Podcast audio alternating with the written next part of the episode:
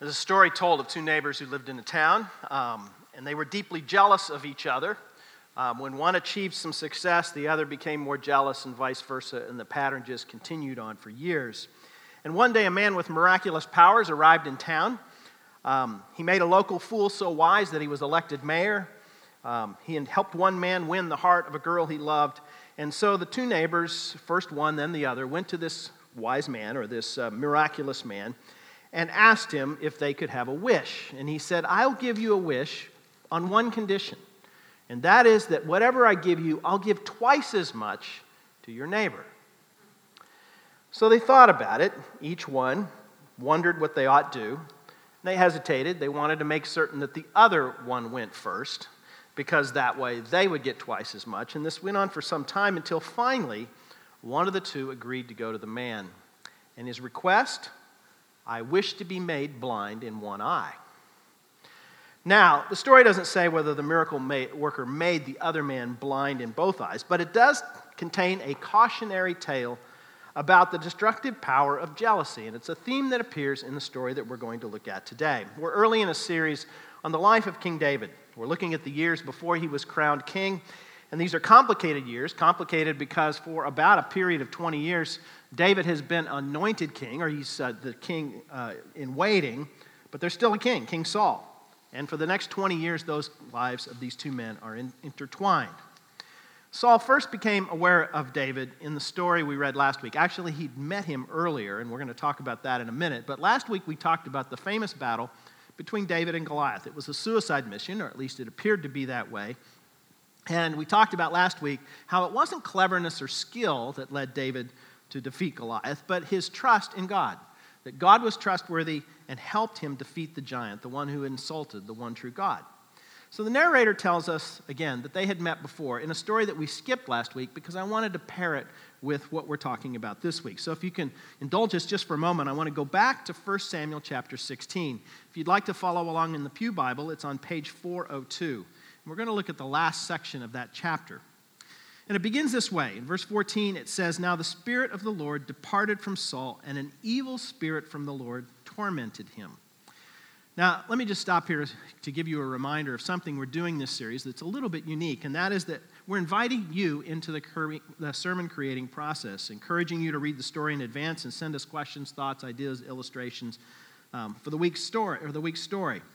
And you can send those ideas to kingdavidideas at gmail.com. And so later in the sermon, I've got an idea that came in through that email, but this particular question, two people stopped me this week. They skipped the email piece and basically said, What's the deal with an evil spirit coming from God? So I don't have a complete answer, but let me give you a couple of thoughts that might help you understand what's going on here. Now, one of the things we need to understand is there's some uh, revelation from God that increases as you move through God's story with his people. So we understand more of God, mostly because of seeing God through the person of Jesus Christ, God incarnate, one who came to live among us, but in part because there are different pieces of the revelation that we have about God that are given us, some of which the, those in Old Testament times didn't have. We have the Holy Spirit, we're told, when we become followers of Jesus Christ. Each one of us is indwelled with the power of the Holy Spirit. But in Old Testament times, God's Spirit was given to a limited number of individuals as an empowerment for a specific purpose. So if God needed something important done, He granted an individual His Spirit. And sometimes that person was a king because kings had spiritual responsibilities in addition to political and military. And so sometimes a king would be the one that God chose. This gift of the Holy Spirit or the Spirit as it's called in the Old Testament, is an inner experience of God's presence. It gave them wisdom and guidance and confidence and courage. And so, if an individual was an agent of God, they were someone that others sort of became aware of, that they had a special enablement from God. At the beginning of Saul's reign as king, he was granted God's Spirit. But what's happened here is because of his disobedience, God has withdrawn his Spirit from Saul, and he's granted it to David because typically only one person at a time received this enablement. That's half the answer. The other half has to do with what happens when anyone, including us, turns from God. I've described this before using the metaphor of a dimmer switch. As we move toward God, the light in the room increases. When we move away, the intensity of the light goes down.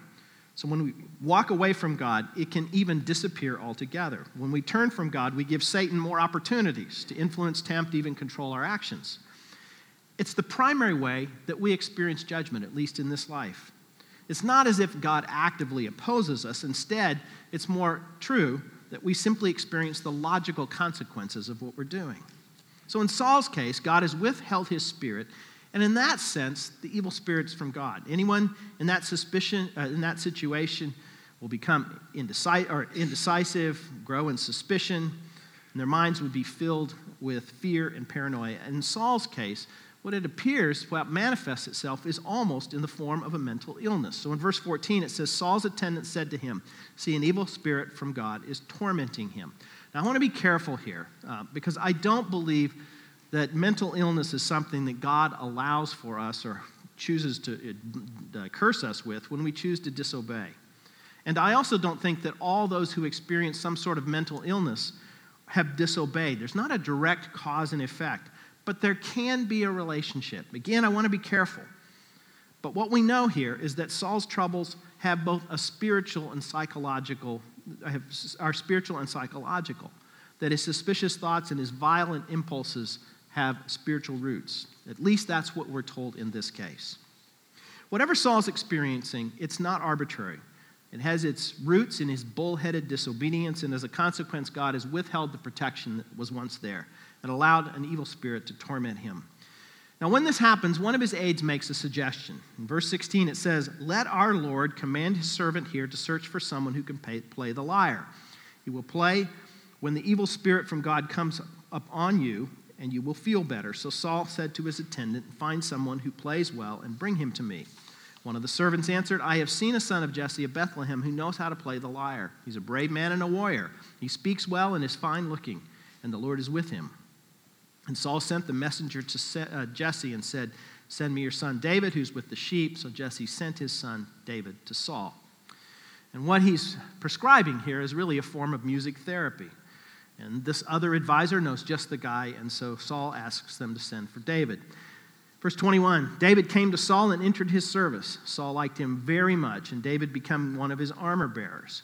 Then Saul sent word to Jesse, saying, Allow David to remain in my service, for I am pleased with him. Whenever the Spirit from God came on Saul, David would take up his lyre and play. Then the relief would come to Saul, and he would feel better, and the evil spirit would leave him.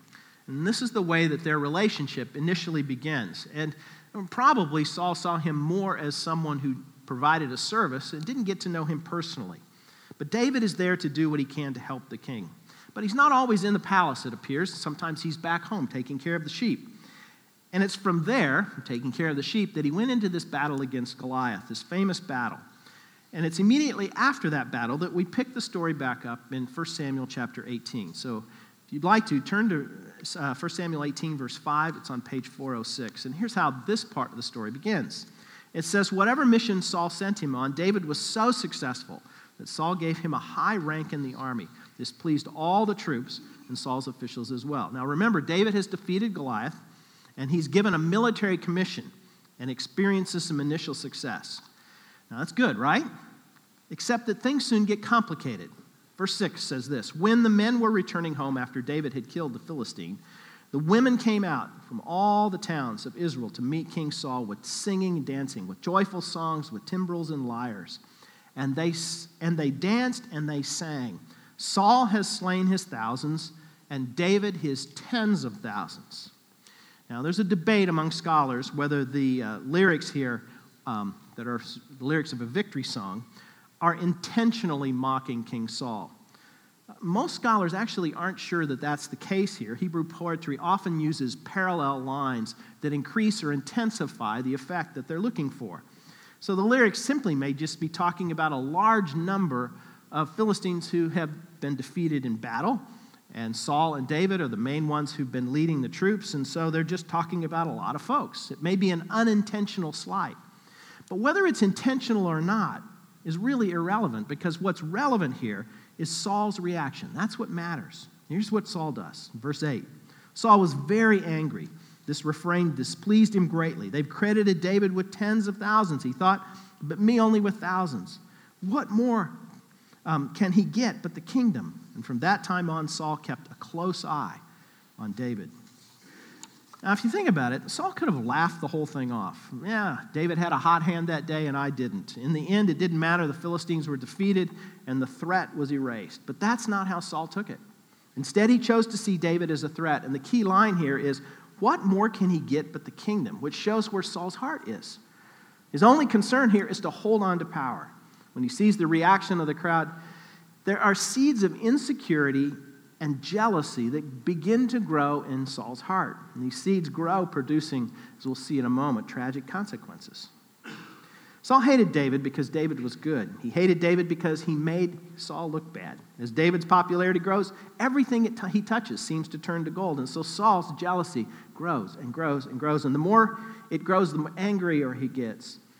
So he desperately wants David to fail.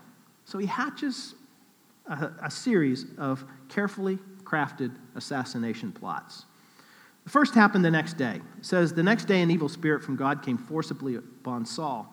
He was prophesying in his house, and while David was playing the lyre as he usually did, Saul had a spear in his hand and he hurled it, saying to himself, I'll pin David to the wall.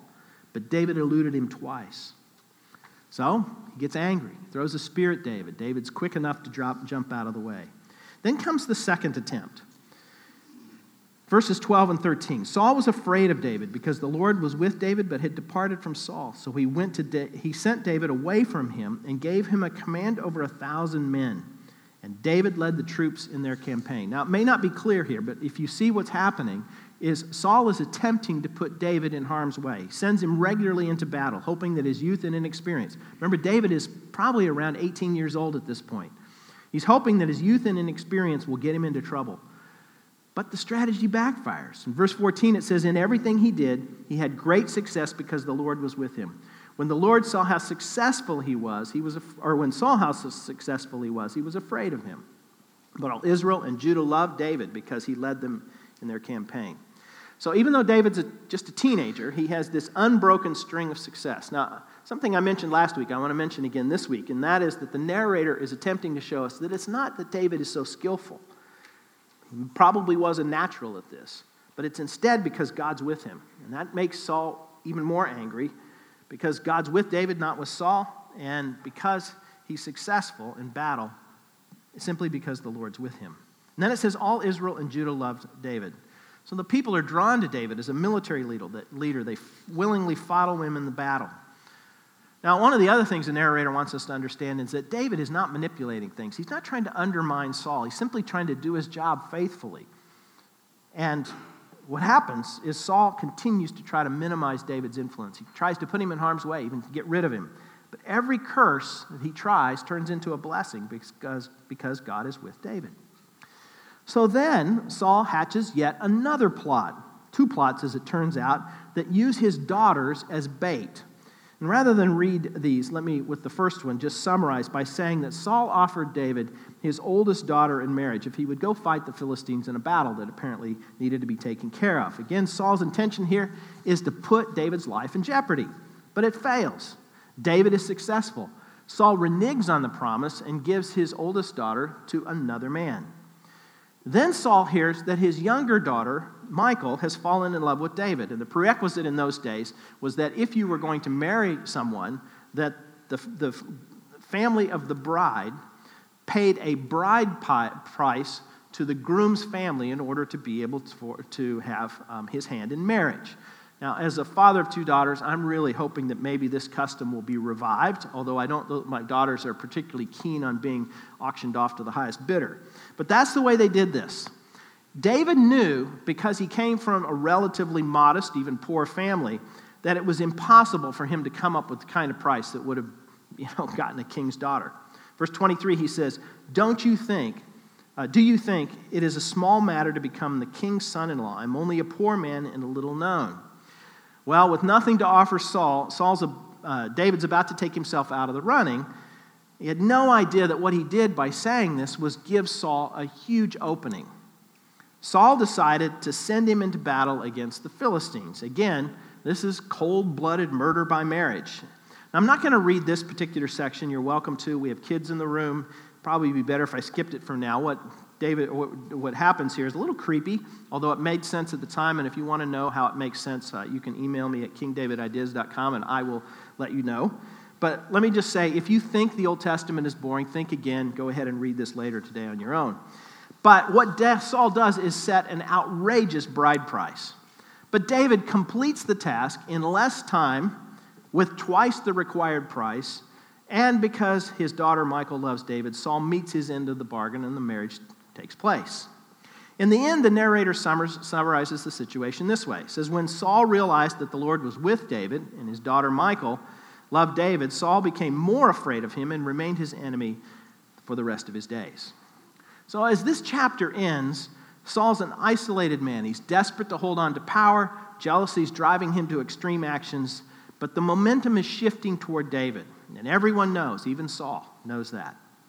Now, it'd be easy to end here, be critical of Saul, praise David for his willingness to work uh, faithfully for a horrible boss, uh, except for one thing, and that is this whole undercurrent, this theme of jealousy, is something that is a temptation for us as well. Now, we don't often talk about jealousy.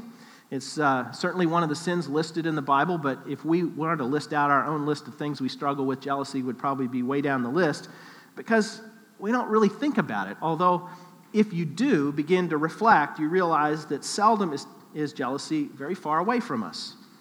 One of the most challenging tests in life is to see a sibling or a friend or a subordinate become more successful than we are. And we're obsessed as a culture with comparisons. Comparisons lead quickly to jealousy. Now, it might be professional jealousy. Perhaps you were once the golden child at work, and then suddenly there's someone new, younger, um, and turns out just to have a little bit more talent than you do. Um, it might be economic jealousy. A college friend or a neighbor ends up with a bigger piece of the pie than you have. Um, they have a newly remodeled kitchen or some vacation plans that you'd really love to have. We can be jealous of people for their gifts, for their opportunities, especially when it comes at our expense. And if something is important to us, then we're even more vulnerable to the sin of jealousy. Now, I have to confess that I am occasionally, have a bit, maybe even more than a bit, of professional jealousy. Um, one time, a family left City Church and uh, they went to another church, and we ran into them a year or so later. And uh, my wife asked them where they went to church. I really didn't want to know. Um, but they told us, and then they raved and raved and raved and raved about the pastor. Uh, for a moment, and probably, let me say, just more than a moment, I wanted something bad to happen to him. Or how about something that happens here almost every month? Uh, we have a great teaching team of people here at City Church. Amy teaches about once a month, and periodically Devin or Kara or Peter will teach, and they do a great job. So when someone tells me, boy, that was a great sermon that XYZ uh, preached this week, it's hard for me mentally not to tick back and think, have they ever complimented me on one of my sermons? Um, it would be easy for me to take offense, even to allow jealousy to take roots, rather than to celebrate the success of others, even though I do want to remind everyone that I did hire these people. In my experience, it's easier to celebrate the success of someone who does something we have, you know, really don't have any ability or even know how to do. Now, so I don't have a hard time um, celebrating Kara's architectural skills and helping us renovate this building or Lee Colvin's skills as a graphic designer, or Devin's ability to weave together the arts and music um, in our worship experiences, or Bethany's gift at sharing Jesus with children, or especially Peter's gift with teenagers. Some of you may know that's just not something I am good at. But it's much more difficult if the task is something central to who we think we are. So, how do you know if jealousy is creeping into your heart? Well, it's when you get irritated when an acquaintance gets a big promotion, or you feel depressed when someone you know well succeeds, or you feel the temptation to belittle the accomplishments, talents, or even the appearance of someone else. Or you occasionally badmouth someone uh, that you may kind of feel inferior to. Or you're secretly pleased when someone experiences a setback. Or if you really want something, whether it's a promotion or to get married, you can't get happy when someone else, a friend, gets promoted or engaged, and all you can think about is, it should have been me. Jealousy is a feeling of unhappiness, even resentment with the things that others have, with the possessions and personal qualities or success. And jealousy is often combined with the desire to see some kind of ill fortune done to others. Instead of rejoicing with those who rejoice and mourning with those who mourn, we weep with others when others rejoice and rejoice when they weep. So jealousy says if I'm going to be miserable, then they ought at least be miserable as well. So if you still feel like you're doing okay, just ask another question, though, and that is how easy do you find it to celebrate the achievements of others, the accomplishments of others? You know, when your a freshman roommate um, or the guy you used to work for in the office or used to, who used to report to you in the office is successful, are you inspired by their success, no matter whether they're younger or less qualified than you, or are you upset? So it's hard. It's hard not to feel some jealousy at the talent, success, or good fortune of others. It's easy to feel sad, even mad, when someone close to us succeeds.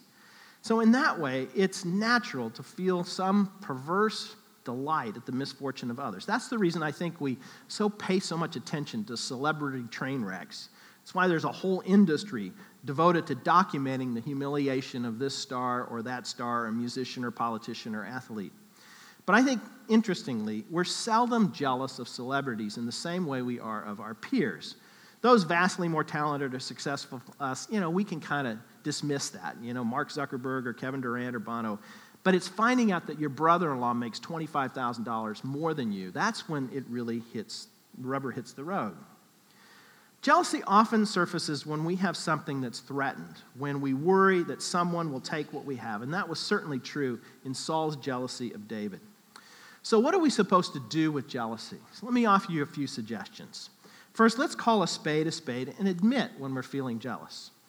If you can't rejoice when a friend succeeds, then own up to it. Tell God about it, confess it, and ask Him to help you deal with it. Secondly, do what you can to stop making comparisons. We've got to stop this idea that we got to, in everything, create a hierarchy. That's not the way God intended for us to live. In fact, if you get close to some of the people you're jealous of, you may find that their lives are not as wonderful as you think. This spring, I was with a friend that I don't see often. Years ago, um, we interviewed for the same job. It was a big deal, something both of us wanted.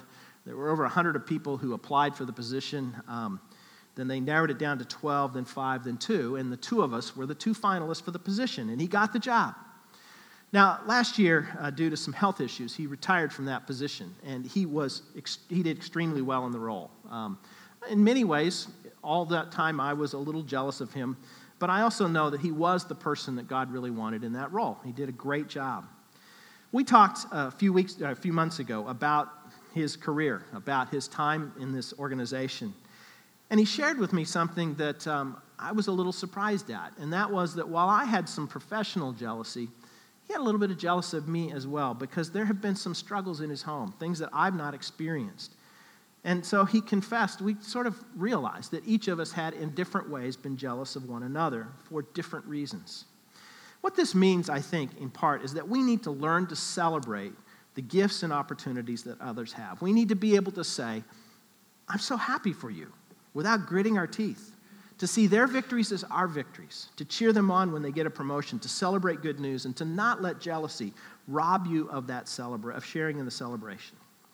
So here's something someone sent me this week at kingdavidideas.gmail.com. Uh, so here's what she said. She said, I've thought about the times in my life when I've experienced jealousy. And in recent years, whenever I felt a twinge of jealousy, I've tried to remind myself. And then she quotes from Psalm 84 For the Lord God is our sun and our shield. He gives grace and glory. The Lord will withhold no good thing from those who do what is right. And she writes, This reminds me that if God did not give me a particular blessing, then it was not meant for me to have it, or at least not in that particular place and time. It also reminds me that God gives different blessings to different people, and I'm not the one who should receive all of the blessings that God has to offer. She's right. Let's learn to rejoice when others rejoice.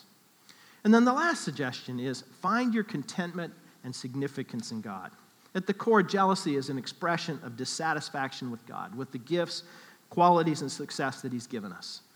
And anger at what He has, by contrast, um, chose, when He chooses to give it to others. Ultimately, it real, reveals that we don't trust God. We don't believe that He wants the best for us. We think we know better than Him, and it makes us mad.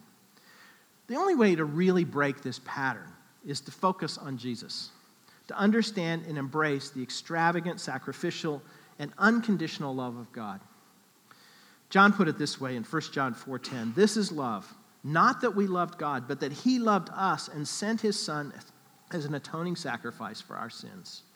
It's only when we see that God's love for us that we can understand that life's not a zero-sum game. God loves us equally. He loves us extravagantly.